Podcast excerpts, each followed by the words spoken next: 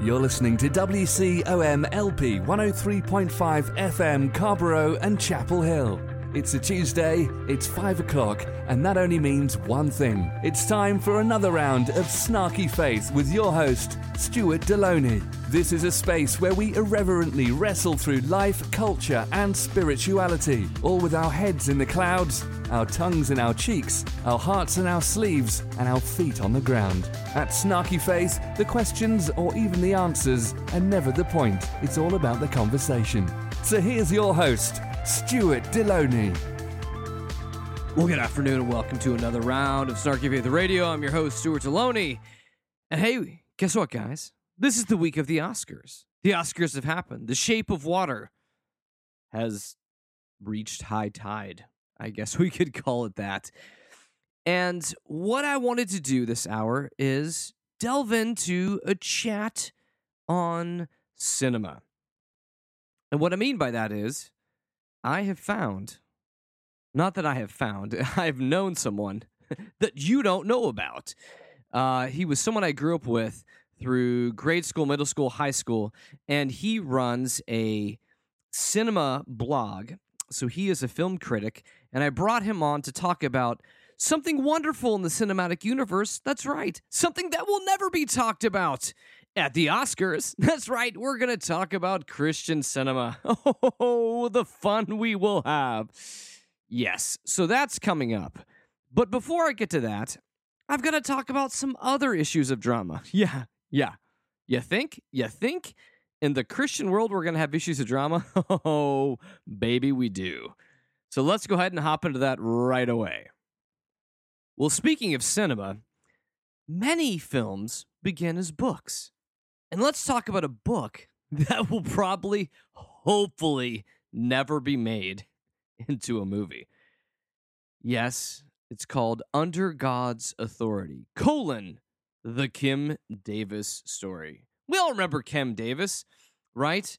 She's kind of our Pentecostal crush with those sexy librarian glasses and kind of a mullet going on, like like like a lady mullet. You know what I'm talking about? Where she ha- kind of has like uh, the business in the front, but business is more like Moses raising his rod and lifting the Red Seas. It's it's it's this large wall of hair, and then there's a party in the back. We know that Kim Davis, you know Kim Davis, the Kentucky county clerk that refused to sign off on same-sex marriages. That that Kim Davis that is such a pillar of faith and Christianity who says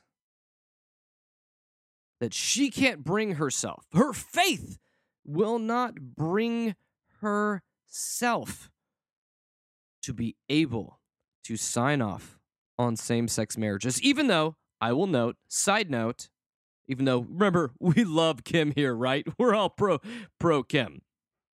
I mean, if we're pro Kim anything, it's probably Jong Un. I don't know. I don't know which is the worst Kim here.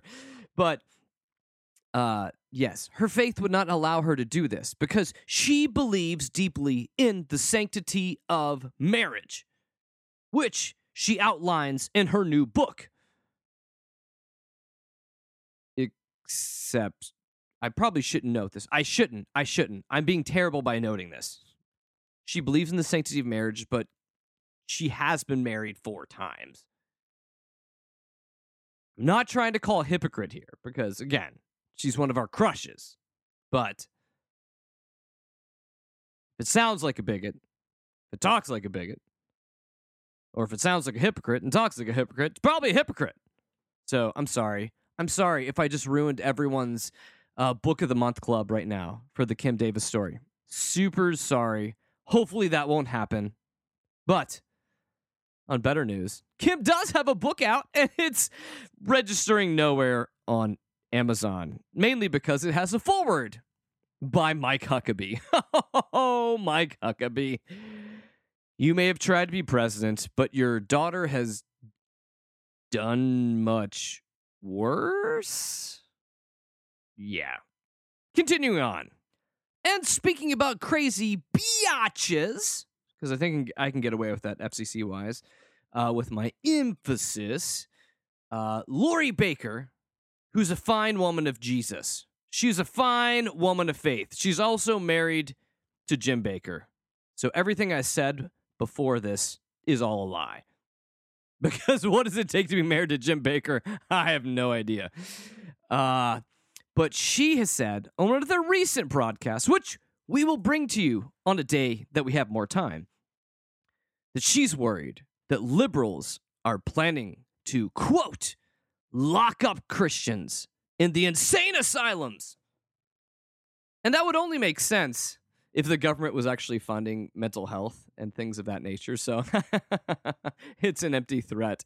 Uh, some of us may want to. I'm not naming names. I'm not raising my hand because you can't see uh, that I'm doing that uh, because I'm on the radio. So figure out what you want to figure out within that statement.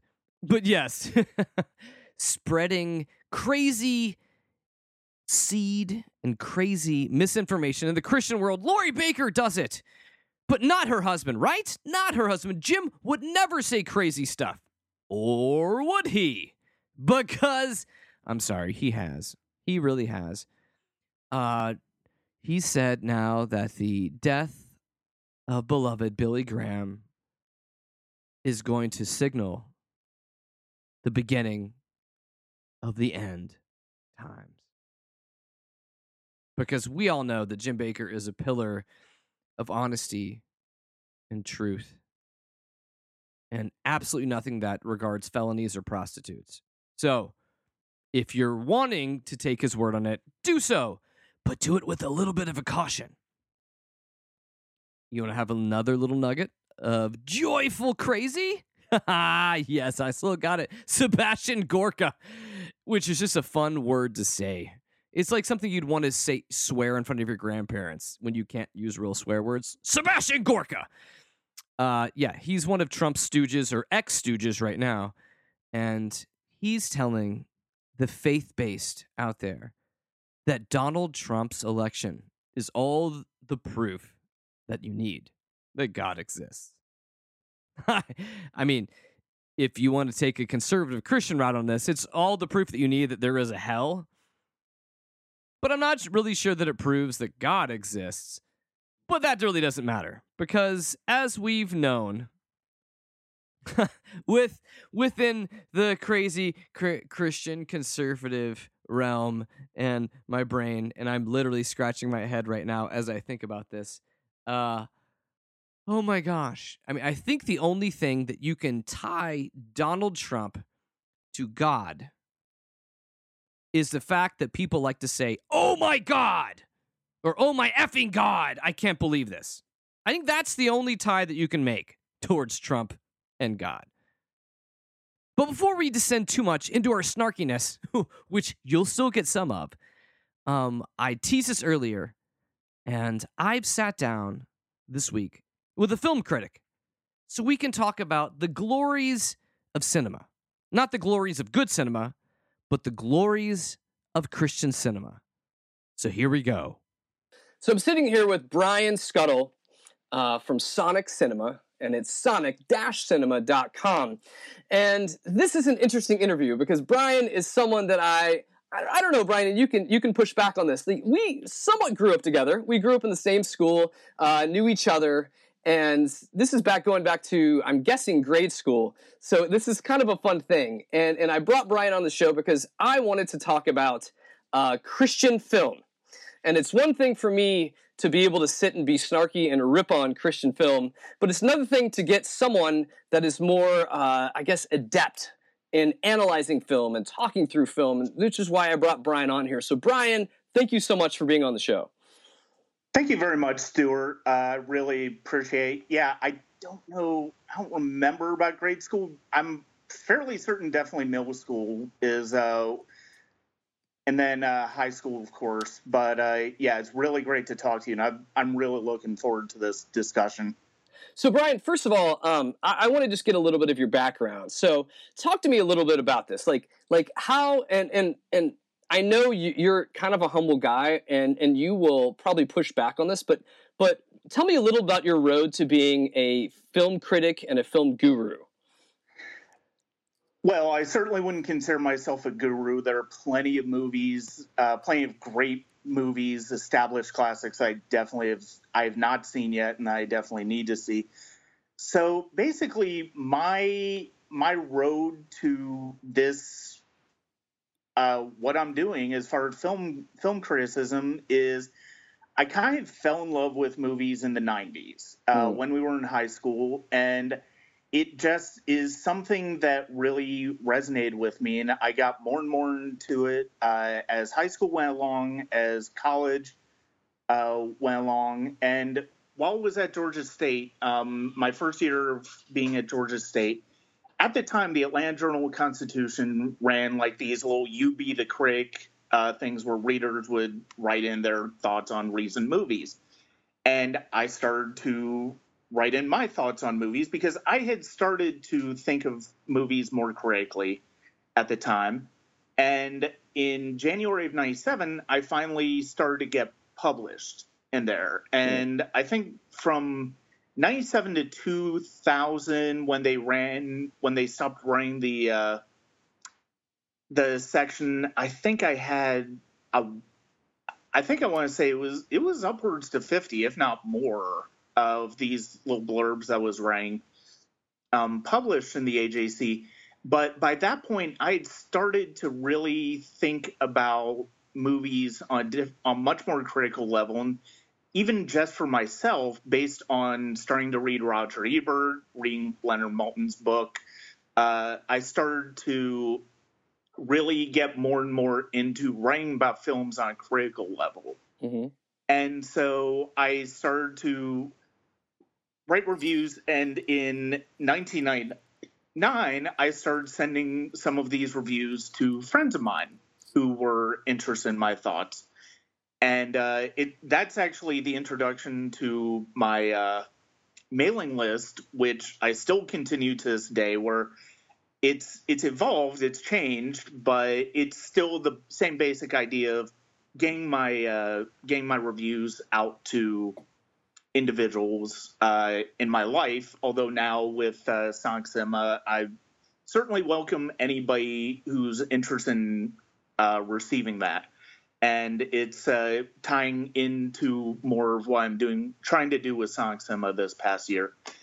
Um, the idea for Sonic Cinema, part of the reason the reason it's called Sonic Cinema was because I also began composing mm. in college uh, composing music. And one of the things I was interested in was doing film music. And so uh, I was basically coming up with ideas for a website that I could do to house my music in, to house my music on, to get people to listen to my music.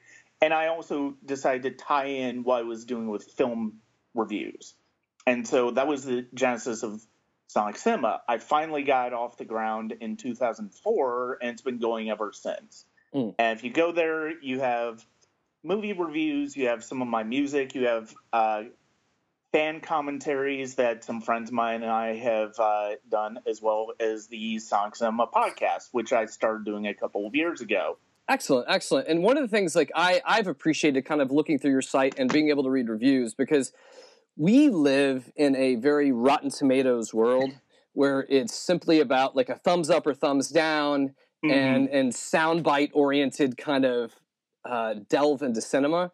And and I've enjoyed the way that you kind of it's really kind of from the heart how you're analyzing mm-hmm. film. And you know, for me, I've I've had like a special relationship with film most of my life. I mean, I think that in many ways, uh, film was an escape from life when it sucked um, yeah. you know, through like grade school, middle school, and high school, and it was one of those things where you know, family life may be weird and odd and messed up, but but film was something that gave me this whole like outlet, this whole portal to kind of experience different worlds, and and then especially like kind of, uh, I guess bisecting that with with what we do here on the show at Snarky Faith. Um, one of my also loves has been uh, trashing um, really Christian film because in general, in general, uh, it tends to be god awful and horrible. and um, and I'm not saying everyone. I'm not trying to cast a, a, a, complete blanket, but it's you know instead of being like a California king blanket, it's more like a queen or a king that Right. type of a Right. blanket I'm casting over. and, and one of my issues for the longest time has been that Christian film isn't really film. Um, it's something that, that they have gone through and, and put the message over the medium.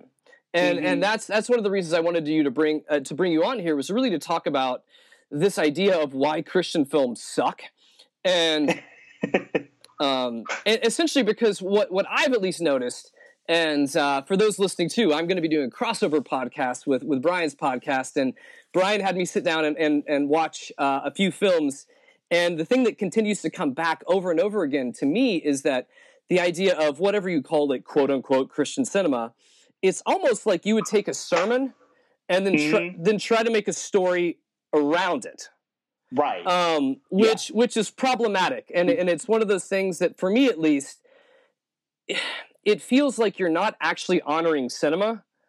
Um, Mhm. You're just using cinema as as a very kind of a dirty tool to push your your message across to the masses.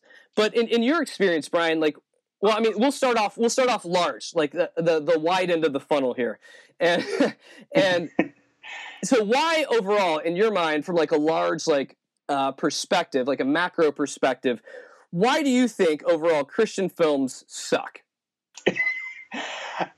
Well, I mean that that's and that's a that's a big broad question. Oh, yeah, yeah. sure. Um, I and and it goes exactly and like I when you uh, brought up this subject to me, I I pointed out the fact that a few years ago on Sonic Cinema, I actually wrote a blog about this very subject. Mm-hmm. because a lot of faith-based movies were coming out at the same time at that time and a lot of religiously themed movies were coming out at that time. So it was so when you brought this up it's like oh wow that's actually kind of perfect. Um i would it's weird because of the fact that there are few faith-based movies that i've seen that i just truly think are horrible. One of the things you'll find about me when you go to Sonic Cinema is I tend to like more than what I don't like. Mm-hmm. And I think part of that comes from the fact that I'd much rather find something good in a film than just sit there boiling off everything that's terrible about a film. And Yeah. if I can find more good than bad in a film, I'm going to acknowledge it as such. If there's clearly more bad in a film, uh, that's certainly going to be uh, that's certainly going to justify the review that it gets. Um, and yeah, I think you're absolutely spot on. I think when it comes to filmmakers, especially when it comes to evangelical uh, Christianity and faith-based films, I think that's the thing where that's that's the dominant type of faith-based film you see coming into theaters. And it's one of those things where, yes, absolutely, the message is definitely more important for the me- than the medium for them. And it's a shame. It really is genuinely a shame because it's like if if that's the case, you're basically just going to be preaching to the choir. You're basically just going to be getting audiences who are interested in that type of film compared to other audiences like myself. I'm not necessarily particularly religious. I'm somebody who considers myself more spiritual than religious. Mhm. But so I'm not terribly interested in uh, watching that type of movie unless there's something more to it or I'm looking to talk about it. Sometimes they're different, and you know, sometimes it'll come down to like word of mouth, like the uh, Sherwood Pictures uh, film "Facing the Giants" that came out in 2006 uh, yes. We we we had that at the theater that I work at for about three months. My GM at the time absolutely she she absolutely loved it. She thought it was a wonderful film, and she Mm. actually fought for us to keep it as long as we did because it was doing so well Mm. if you watch that film, I I will admit I have a particular weakness for it, but be, that's because I have a particular weakness for the underdog sports movie. Yeah, that is kind of my kryptonite. So you have a movie like that.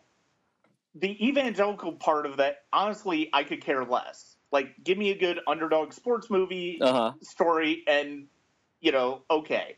Even though that one is particularly cringeworthy because at the very end, God literally changes the winds during the championship game so that the five foot nothing soccer former soccer kicker can kick the long field goal to win the game for the underdogs. And it's like, oh Lord, that is so cheesy. That's so bad. Oh, you are so right, and I, and I give you actually credit for sitting through that. I have, in a person who's worked in uh, in church ministry for many years, mm-hmm. um, and is not currently doing that because of many other reasons, as you can probably yeah. normally listen to on my radio show. Yeah, um, I remember having several people literally give me a copy of this and like, you have to watch this. It'll change your faith. And to be honest, you just I appreciate you telling me the ending because I never made it that far. like I I would those movies and, and again from a like from a loving of cinema and then also a person who uh, has eh, you know worked and gone to seminary and been around this kind of stuff. Yeah, it, it tends to like honestly it it makes my faith pissed off. Um, if there's such a thing, like my soul just begins to ache as as I go through all of this. And I, I think that I remember, I mean, someone's like, they, they gave it to me. And literally at one point I had two copies of this because people were like, you have to watch this. You have to. And I'm like, uh, like after the first one, I'd be like, sure, I'll watch it. And then I didn't. And then after the second one, I'm like, oh gosh, they're going to ask me a question about this. I know, and I can't BS my way through this. so I think I made it about 45 minutes in. Oh, and wow. again, and Yeah. I, around to where Mark Richt, uh, the ex football coach for Georgia, shows up. yes, And I was just like, oh my gosh. Like, I thought the acting was bad, and now there's Mhm. Mark Richt. And, yeah, uh, which again, being, being a Georgia alumni, I have my own uh, love hate issues with Mark Richt, but that's a whole different show. Um, no, but but you're right about that. I mean, and and I I love how you're able to see this from kind of a different perspective, which I understand. My lens can be quite jaded when, when when I approach approach this kind of a schlock. But when I when I Yeah. begin to when I begin to think about cinema, like for me, like from a faith standpoint, you know, there's there's films that I feel like have been drenched with the divine, but were not necessarily Christian films. Um, Yeah. I can think of films like um, Dead Man Walking uh, with like Susan Mhm. Sarandon and John and, and uh, Sean Penn, and I Yeah. remember watching that and like being so like moved and being like, no, this this right here is is is Mhm. more of the gospel than any of these other films, or or even films like Dogma, uh, Yeah. like Kevin Smith, uh, you know, to like the Last Temptation of Christ, um, Yep. to uh, even like the Invention of Lying uh, with Ricky Mhm. Gervais. Yes. Loved it, loved it because I, I to me there was so much truth in a lot of what he's saying, and he's even coming at this from a total atheist perspective, and actually Mhm. kind of an angry atheist, even though I love Ricky Gervais. Yeah. And and for me, I was able to be like, I get it. I totally get what you're saying. Yeah. And and I think when it comes to Christian uh, cinema, it ends up being like this weird battleground. Uh, you know, you're Mhm. uh, there's no there's no like realm for nuance. There's no realm for kind of dialogue or doubt. Yeah, It's it's just like we're we're all or nothing, man. Like we are all or nothing. No, that's absolutely Ryan. You you just listed off like several of my very a couple of my very favorite uh religiously themed movies and Dogma and Last Temptation of Christ. And uh, I love Invention of Lying and uh, Dead Man Walking definitely was an excellent film as well. And no, I mean it, it's funny that you mentioned that and go in that realm, especially with Dead Man Walking, which is not necessarily doesn't even though you know it's it it's not particularly religiously Mhm. themed because it's about the death penalty, but it's still it's still got uh, religious undertones in there. Yeah. I just watched uh, last night Errol Morris's Gates of Heaven, Mm. which if you've never seen it, it's it's it was Errol Morris's first film he made 40 years ago. It's a documentary about pet cemeteries Mm. and it's it's absolutely brilliant. Roger Ebert, the late great Roger Ebert, when he was alive, he when the movie first came out, he and Siskel just absolutely uh, praised it up and down. It was one of Ebert's favorite movies of all time.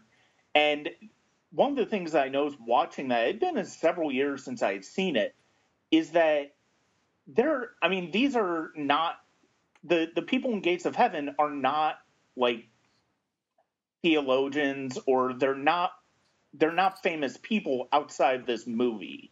They're just ordinary people. But some of what they say, especially some of the people who have buried animals at these pet cemeteries, have deeply philosophical and spiritual things to say mm-hmm. that rate true that achieve like a real transcendence of thought and existentialism and you know, why are we here? And that is one of the things that, and like you said, I mean, it, and one of the, eh, you know, it's it is frustrating as somebody who loves film that we do have a great many people of faith who are closed-minded to ideas that are not their own. And the the wait, Brian, example. wait, wait. what are you talking about here? I can't imagine. Yeah, I'm sorry. Continue. I'm sorry. no, you're fine. Um, and and the best and the ultimate example of that is Last Temptation of Christ, mm-hmm. which the evangelical right hated, mm-hmm. and they wanted it burned. They wanted to buy the print and burn it. There was a fire at French cinema because of the movie. It was like the movie just like people hate it and but the fact of the matter is is like that 160 minutes of Scorsese's film is in is has some of the most deeply philosophical thinking about Jesus mm-hmm. that I think I've ever had in my lifetime because the whole the last temptation people focus on at the end of the movie, there's yeah. a scene where Mary Magdalene and Jesus make love. Mm-hmm. And so people, when people say last temptation of Christ, that's automatically what they think of as far as the temptation. No, the temptation, the true, true last temptation of Christ in that movie is to simply live a human life. Yes. It's to abdicate his divine place as the Son of God who will sacrifice himself for all of mankind and to live a normal human life and mm-hmm. die that way. That's the last temptation of that movie. Mm-hmm. And that the way that it studies the duality of Christ's humanity as well as his divinity and the fact that that divinity is a process to him. Yeah. It's not something that he is automatic with. It's something that he has to learn for himself. That's it is one of the most relatable portraits of Jesus I think I've ever seen. And it, even as somebody who I was I was raised Presbyterian. I went to Presbyterian church. It wasn't a bad church. I I've still gone with my mother every once in a while, but I ultimately consider myself more spiritual than religious. Mm-hmm. But the Jesus in Last Temptation is inspiring to me. It's because of the, and it's because of the fact that I feel like it's the most human that yeah. that Jesus has ever been in certainly film. Yeah. And uh, yeah, the the movie we're going to talk about uh, for Sonic Cinema is definitely there it's definitely there's some interesting compare and contrast with Last Temptation. Oh, absolutely. Um, and uh, and unfortunately, that humanity is that's all about the divinity. Yes, yeah, you're, you're, you're, and you're specifically talking about. We're going to talk about the Passion of the Christ, Mel Mel yes, Gibson's, yeah, Mel yeah, Gibson's yeah, film. Yeah. So uh, yeah, but that and it's like I I felt the same way with uh, Darren Aronofsky's Noah. Yes. when it came out four years ago, which I love. Mm-hmm. I but I I understand if you're looking for just an adaptation of that story, okay, but can a filmmaker not bring their own ideas to the table? It, and I think that's one of the most frustrating things about faith-based movies that are made with that message more in mind than the medium No, that's being told in. you're right about that. And Silence was again, yeah, that was Scorsese, and like that film again, I felt, which Scorsese I think has done a great job of capturing from The Last Temptation, even you know to Silence, you know, is is this idea that that faith and spirituality is it's muddy oftentimes. You know, Oh, yeah. it, it's it's not clear cut. It doesn't mean that Mhm. God's gonna make the divine field goal happen at the end of the movie every time. you know, because sometimes maybe you lose. Um, Yes. You know, which we tend to see, which makes me sick about sports when you have someone win the Super Bowl and they're like, "Oh God, God was there. God wanted us to win." So does that mean Yeah. God hated everybody else in the other team? it, it's it's such a bizarre like binary like like there's there's no and you know human life you know if we're, if we're called to be humans there this there's a richness there's a complexity you know to life and and I think that that's what ends up getting me about most of Christian cinema is that they Mhm. there's no room for that. Like you had mentioned this Yes. to me uh, in messaging a couple days ago about the case for Christ, and I was like, all right, I I, I have to watch the case of Christ in case Brian asked me. And and watching through that, it was like it was it felt like a series of monologues Yes. and that was it. You know, it was Yeah. simply like, and I felt like, well, actually, for those that haven't seen it, I feel like that whole movie wouldn't have happened if someone knew how to do the Heimlich maneuver at the beginning of the film.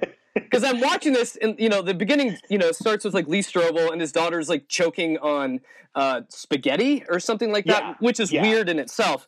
But um, and yeah, so there was so much. Yeah, I can riff on too much of that right now, but um, but I'm just watching this I'm going like, oh my gosh, nobody knows how to do the Heimlich maneuver as this kid's dying, and somehow that was I, I don't know, it was just so it was so cardboard and so thin, Mhm. and and the main character I couldn't get past the fact that he had a really bad wig the entire time. Um, and that that bothered me. But even though I will Yeah. give it to that film, it it looked better than most. It didn't Yes. it didn't look like the traditional lifetime movie. Uh, Mm-hmm. You know, featuring was it like Melissa Joan Hart or Kevin Sorbo or Yeah. Kirk Oh. Cameron or the one I the one I love is like and this is what I don't get, and I'm totally just randomizing all of this, is like Stephen Baldwin. Like that that folks like Stephen Baldwin and Melissa Joan Hart have found like a second career on like the D list. Uh, yeah. and and you're just like, oh my gosh, you were a bad actor. Like when you were actually in films that people may have watched. Uh, Melissa Joan Hart was never in a film that anyone watched. I don't think. You can correct me on that one. But um, no, I mean the biggest thing she was ever in was Sabrina the Teenage Witch. don't forget, Clarissa explains it all. Come on. Uh, Mhm. no, I'm joking. But uh, um, no, but it ends up being like, and what I found is this ends up being this this niche for bad actors to Yeah. kind of find uh, some sort of praise or some sort of audience um, that they may have had for one brief moment in life. And Mhm. my other one is I have no idea why Nick Cage did the new version of Left Behind. besides, he just wanted a paycheck. Um, which, I no. Well, the fact of the matter is, it's like it's baffling why Nicolas Cage does like ninety percent of the movies that he does. But the fact of the matter is, it's like the the story I've always heard is he he his extravagant spending put in him into serious debt for a while, and so Uh-huh. that's why he makes so many of the different choices they make. but no, I was I remember when that came up when he was when it was announced that he was doing a new version of Left Behind. I'm like, okay, yeah. it's Nick Cage. I'm curious. And then I saw it and I hated it. Like it was so bad. I never saw the Kirk Cameron one, but Oh, come I on. can't Come on, Brian. it was Come on, you you better. you're you're you didn't give Nick a chance because in your heart somewhere you're like Kurt Kurt immortalized this. You know, it's like making a, a remake on Perfection. You're like, ah, Nick, you can't do this because Growing Yeah. Pains is this is my own. Gro- I don't know, but yeah, but it. But what what I've and and some of this becomes more and more ludicrous. The, like the further they go down the rabbit hole, because I was I was I was doing way more digging than I should have into like PureFlix Studios. Oh, Um, yeah. and so this one, and I just like this just made me laugh. And there's this is really no redeeming value, but I just had to do this anyways. Um, and I was looking through their like their film library and just going like, Mhm. what is this? And and so I I, uh, I love this one. I'll just read this, and we probably don't even need to comment on this, but uh, this is Black Rider Revelation Road. Uh, oh wow! Yeah, which again I love. I love long titles, and that's another question I'll ask you for another day. Is that most movies that have a colon in them are terrible. Um, I, I just have that firm belief, and you can probably prove me wrong like once or twice, but for the most part, when you have a colon in the title, you've already just you should just not even make the movie. Um, but it was working for a security contracting agency in his years after the service in the United States Army. Chad Turner finds himself surgically implanted with a groundbreaking piece of technology on a commercial 747 flight on his way to Berlin. Which I'm really glad they told us it was a 747 because that makes a huge difference. Um, uh, in en route, the plane is hijacked by Joseph Pike, a ruthless mercenary who is looking to capture Chad and return his implant to a mysterious political figure. Ooh!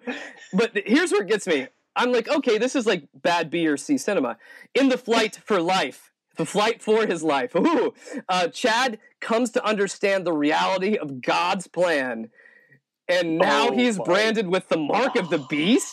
Which I was just like, wait, what? Like, okay, you kind of had me like this was like really bad Con Air, and again, again, Nick Cage comes up again, but Yeah. now somehow it's like Nick Cage finds Jesus in the middle of Con Air, and that is I I, I, I, I yeah most of these I'm like I have no words I have no words for so much of this I, I don't think there are any words for that. I, I mean, mean- that right there. It's honestly, it's I may have to go find this movie now. Yes. I'm I'm fascinated by it. Yes, Um, it's which it's- which is weird on their website. It's the it's the Black Rider Revelation Road, but then they show a small picture of the DVD, and it's only called The Mark. So they're having a bit of marketing issues even on their own website. I'm not sure how that works, but if if any of my listeners want to find this, it's at Walmart, uh, Family Christian Stores, and Lifeway, uh, which is Oh, where wow. people buy always the best cinema no, but but and and again, I know like my my problem with a lot of this, and and you touched on this earlier, is I feel like it ends up being like echo chamber entertainment. yeah, Um, and it's not even entertainment. Um, it ends up just being more or less. It, it's just kind of like you're doing your own, like patting yourself on the back cinema. Uh, Yeah, Because you know, very rarely, very rarely, and and I think the passion, which we'll talk about on yours, is a little different. Um, Mhm. uh, very rarely are you going to have somebody that's not one of the you know one of the tribe uh, yeah, you know on their own or unless somehow you're being interrogated by like folks that are wanting to torture you and making you watch endlessly bad movies to try to get something out of you i mean i, I just i can't understand like why anyone outside of the tribe would do this Well, that's the thing. I think that's the most frustrating thing for me is because of the fact that and the we you were you mentioned uh, Sorbo and Melissa Joan Hart and Kirk Cameron and stuff like that. And I mean, I've seen I've seen other actors like I've seen Sean Astin in I think Pure Flix did a movie called Yep. like Mom's Night Out or something like that. Sean Astin was in, yeah and it's like it was a supporting role, but it's like what's what's Samwise Gamgee doing in here? i know he's, he's Um, losing options there's, o- there's only so many rings he can throw into a into a volcano Yeah, um, exactly. yeah Um, but you know, and you look at uh, Heaven is for Real, which is a Film Ugh, Films, which is yeah. a different one. Yeah. But the fact, which is a different uh, studio. But the fact of the matter is, it's like that was that had Greg Kinnear in it, Mhm. and it was directed by Randall Wallace, who wrote Braveheart, who Mm-hmm. Yep. directed We Were Soldiers. And so, I mean, does Randall Randall Wallace? He's he's done Hollywood films. He's been nominated. No, he wasn't nominated for Braveheart. That's right. Mhm. Um, but uh, no, I mean the fact, and then you have Jim Caviezel, who had been in Hollywood films before he did Passion. Yeah, I think he's Yeah. done a couple since. But the fact of the matter is, it's like, yeah, you you have, and then you have people like Cage, who you know, Cage is in a class by himself. I mean, you you could do like three hours on Nicolas Cage and not Oh, yeah. even get into the complexity the that that is cage craziness that is Nicolas Cage. But the fact of the matter is, it's like, yeah, so you do have you do have some of these studios who are able to get bigger names or at least more respectable names for these films, but yeah, ultimately speaking, they're still. It will never. Ne- they're never necessarily going to be on the same level filmmaking as something like a Last Temptation of Christ or Mhm. Silence. And I would include Kundun, Scorsese's Yeah. Yeah, film yeah. about the Dalai Lama in that trilogy too. Um, and you're not going to get so you're not so you're already hampering yourself because of the fact that you have these this you almost are putting this restriction on filmmakers where it's like well this is the most important thing. You know it's like if you make a good movie you make a good movie. If it doesn't end up being a good movie well at least we'll get our people in.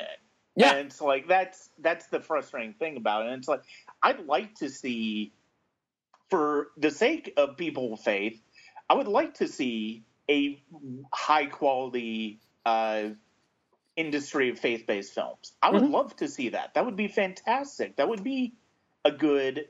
I think that would be a good thing for cinema in general. You know, because maybe then, maybe then things could get a bit more adventurous. Probably Sure. not, but maybe you never know. No, but you're right. But- like like before, I remember before like the passion. One of my things was that, and I'm not sure the passion really changed any of this. I mean, it changed the industry and how people market Yeah. things. Um, but in my mind was that we live in an R-rated world, and Yes. if anyone reads the Bible, it's a fairly R-rated Bible as well too. So, so the Mhm. idea that everything needs to be uh, G or PG, and you may be having a film about folks in prison, and everyone's like, "Gosh darn it!" Um, Yeah. you know, like realism has just gone out the door, and I'm done. Like I, I'm walking for the Mhm. exit at that moment where I'm like, "Oh my gosh, no! You're doing a Christian Shawshank," which I don't think exists. But, um, No, but you know, but when you're thinking of things like that, you're you're like, there's certain things in life that can't be sanitized, and Mhm. and, and I think that what ends up happening is, and I, I'm going to be horribly judgmental, so you don't have to be. Um, not that you would be. it's mainly my job to do that. But I mean, I feel like what ends up happening, like I'd mentioned about like the echo chamber, is is that I feel like Christians want this weird sanitized world that doesn't exist, or especially evangelicals. And, and they want their films to reflect this weird sanitized world that doesn't exist Mhm. and and film you know at least my heart in the films i tend to enjoy i mean yes i'll enjoy certain escapism films but the ones that tend to move me have uh, have tr- have some el- element of like human truth to life and it doesn't have to be biblical truth but it just has to be something like oh my gosh yes i know that i felt that i've been there and and i think they lack that emotion uh, because they're not willing to connect with the reality of life Right. No, I, I would definitely I would definitely agree with that to a certain extent. And yeah, I mean it is you know, there's there's nothing wrong with keeping certain stories and keeping certain movies like PG or PG thirteen. Oh, of course, Hollywood of does course. it all the time. oh yeah yeah But yeah, I mean just the idea that you're you know, it, it comes down to the fact that you're basically and I know you've touched on it on previous episodes of your your show. You you talked about the fact that it's like you're basically you're not necessarily preparing people in your faith, whether it's family, friends, or anything like that, for the real world. Mhm. When you in in these movies you're really not like you're yeah it's like you can you can say oh well it's like this is a morality tale it's like well okay it is but you're not really looking at it from all sides either and Yeah. i mean you know you could to a certain extent you can say the same thing about hollywood. Hollywood can be very one-sided when it comes to certain issues as well but the fact of the matter is it's like at least most of the best films are going to look at uh, things from a variety of perspectives. Yeah, and and I think that one of the things, and again, I'll, I'll I'll give a very simple analogy which breaks down very quickly. Um, so I'll say it quickly. Um, but you know, but but when you were mentioning Hollywood, like one of the things that drives a lot of Hollywood is is money. Yes. Um, and and I think what begins to get weird about Christian cinema is that on one level it's about money, hmm and secondly it's about like proselytizing people And and for me, at least in my faith in life, the idea of mixing both of those two things together, you're already Mhm. done. Um, Yeah. and and I'm not saying Hollywood can't make money off films that tell a good story, but when it comes down to like faith, you know, it, this ends up almost being like, hey guys, like we're not doing church on Wednesday, but you might as well pass the plate at the local movie theater um, to just continue to support this Christian crap, and, and and so that gets me too. Is this idea that they feel like they're preaching to people, but they're also doing it. To be honest, they, I mean, you know, they make money on these things. And Yeah. you know, the production budget may be like lifetime quality production budget, but you know, less production budget, and they still push it out to all the churches and all the faithful. They still turn Mhm. a profit on this. And Oh, so, yeah. and so for me, that starts to get icky, for lack of a better word, um, that I can use on the air. Um, but but it does, and, and I feel like that that within all of this, and, and this is where I think Christians go wrong oftentimes, is they see culture as a tool. Mhm. Um, and, and they're trying to use culture as a tool to be able to push their own agenda and narrative. And the fact of the matter is, I, I'm not saying films, there aren't films out there that definitely have a message or a narrative, but every film that you produce can't always have a message and a narrative. You know, sometimes I think it needs to have stuff that can kind of gel in your bones. Um, Mhm. you know something to where you know and i'll this is a common complaint i have with pastors is that they end up kind of pre-digesting what you're supposed to believe and simply just tell you what to believe which is which is what we see in films. Um, you Mhm. know like i can think of like terrence malick's uh, like the tree of life. Um, Mhm. i loved watching that because there weren't answers. You know there weren't like sharp corners. And it was Yeah. like what what are you going to do with this? Or what are you feeling with this? And i know that's a film that may have some people loved and some people were frustrated with. But but i feel like yeah when we talk about christian films and this thing it ends up being you know more about we don't want to let you think we're going to tell you how to think Right. No, absolutely. And and like, you know, and you were you were talking about as far as, you know, money versus message in when the case comes to making these faith-based films.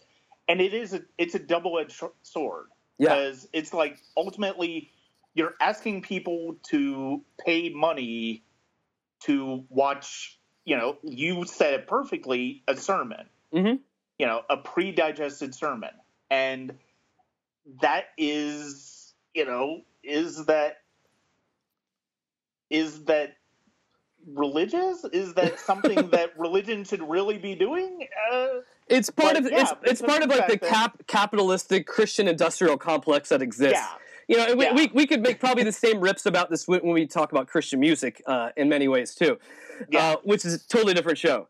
Um, so I, I wanted your help, and as we're kind of like running down here on on time a little bit, um, so uh, in most of these Christian films, um, I feel like there's always some sort of a of a political agenda, and I'm not subtle at all. Political agenda. Um, and and the list I came up with, and I was curious if you had any others, was somehow like separation of church and state, um, hmm something about being anti-atheist, something about being pro-life, and something about anti-intellectualism. Um, I mean, they wouldn't call it anti-intellectualism. That's my Right. that's my Right. phrasing. right. Um, anything else? Because I feel like there's just motifs, and they keep running down these over and over again.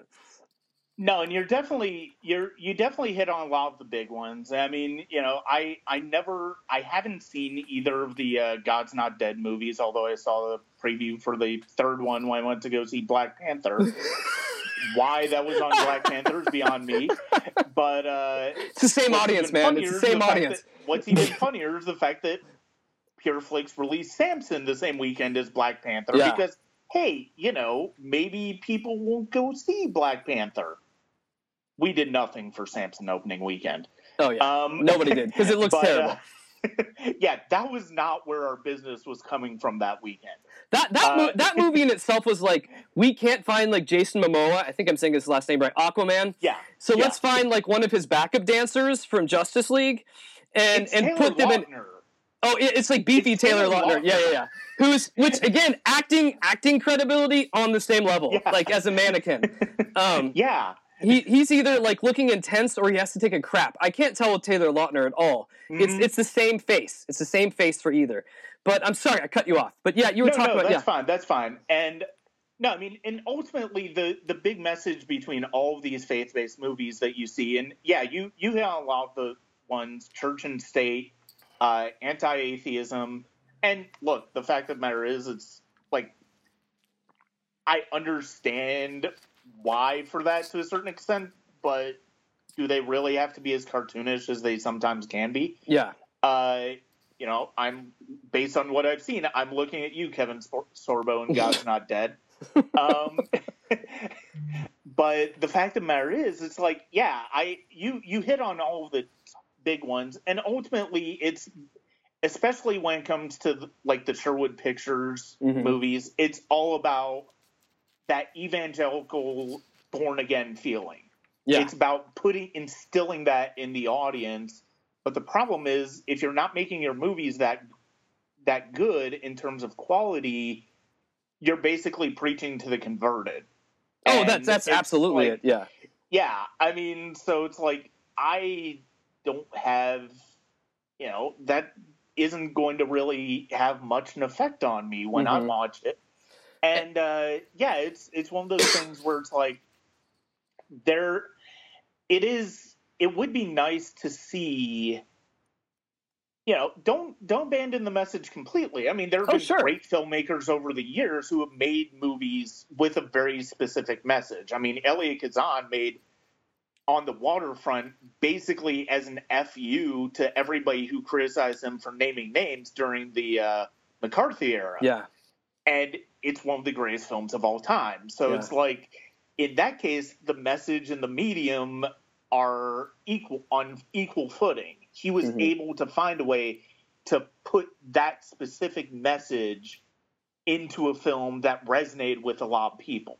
hmm And that's something that ultimately I would like to see faith based filmmakers and faith based films do. It doesn't matter how much money you put into a movie. I've seen movies from filmmakers who have like a 20th of the budget of Black Panther Yeah. who have made really good films because they focus on the story and they they make the movie as best they can. Mm-hmm.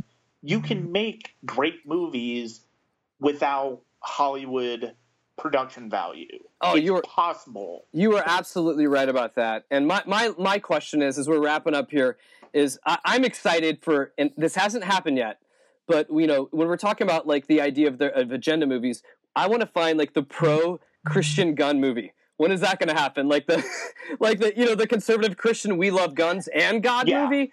Um, I mean, it may be the Expendables with Jesus somehow that we're going to do, but it it'll happen. At at least I'm hoping it's going to happen. But but you're right, Brian. When we were talking about this, and and I really I appreciate you for your time, and and I feel like what what ultimately happens, and it's easy for me to blame the filmmakers um, about this, but really this comes down to the audience. If people didn't show up to watch these, they would quit making them, and. Yes. Um, and within this, you know, I think that this is part of where Christian culture is in America. They go to churches that do not challenge them or their faith on a Sunday morning, but only to feel good. And they go to Mhm. these films because they don't want to be challenged um, in their faith um, in all of that. But Brian, thank you so much for being a part of the show on this hour. Um, again, for everyone that wants to check it out, and I recommend this highly, sonic-cinema.com. Uh, this is Brian Skutle I've been talking to. So, Brian, thank you so much for your time, and I'd love to have you on again. Oh, Stuart, thank you very much. And yes, we will we will definitely have to do this again. So my thanks to Brian Skutle for being on our show today, and a reminder that you can find his website, his movie reviews at sonic-cinema.com. And you can also look on patreon.com backslash sonic cinema if you want to contribute to his efforts that he's doing there. Well, as we end this broadcast, just a reminder that you can catch us on podcast at www.snarkyfaith.com. If you have questions, if you have anything that you want to talk to me about, push back, criticize, or compliment, we like the compliments around here. you can message me at questions at snarkyfaith.com. We're also on Facebook. We're also on Twitter. Just look up Snarky Faith. It's just that easy. We've worked so hard to make it that easy for you. But as we end this, I want to send you out with a holy amount, especially during Lent, of snark and grace and peace as you enter this world, because you're going to need all of it if you want to survive in Trump's America. That's all I got, and I'm out of here. God bless the United States. Thank you very much. United States, States, States, States.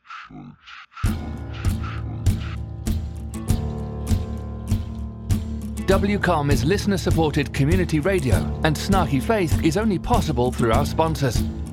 Lumen, a spiritual community of seekers, sojourners, question askers, doubters, and skeptics, is a collective of fellow travelers that embrace the truth that all of life is sacred, hope is real, and tomorrow can be a better day than today. All are welcome. You can find more information at www.lumencommunities.com.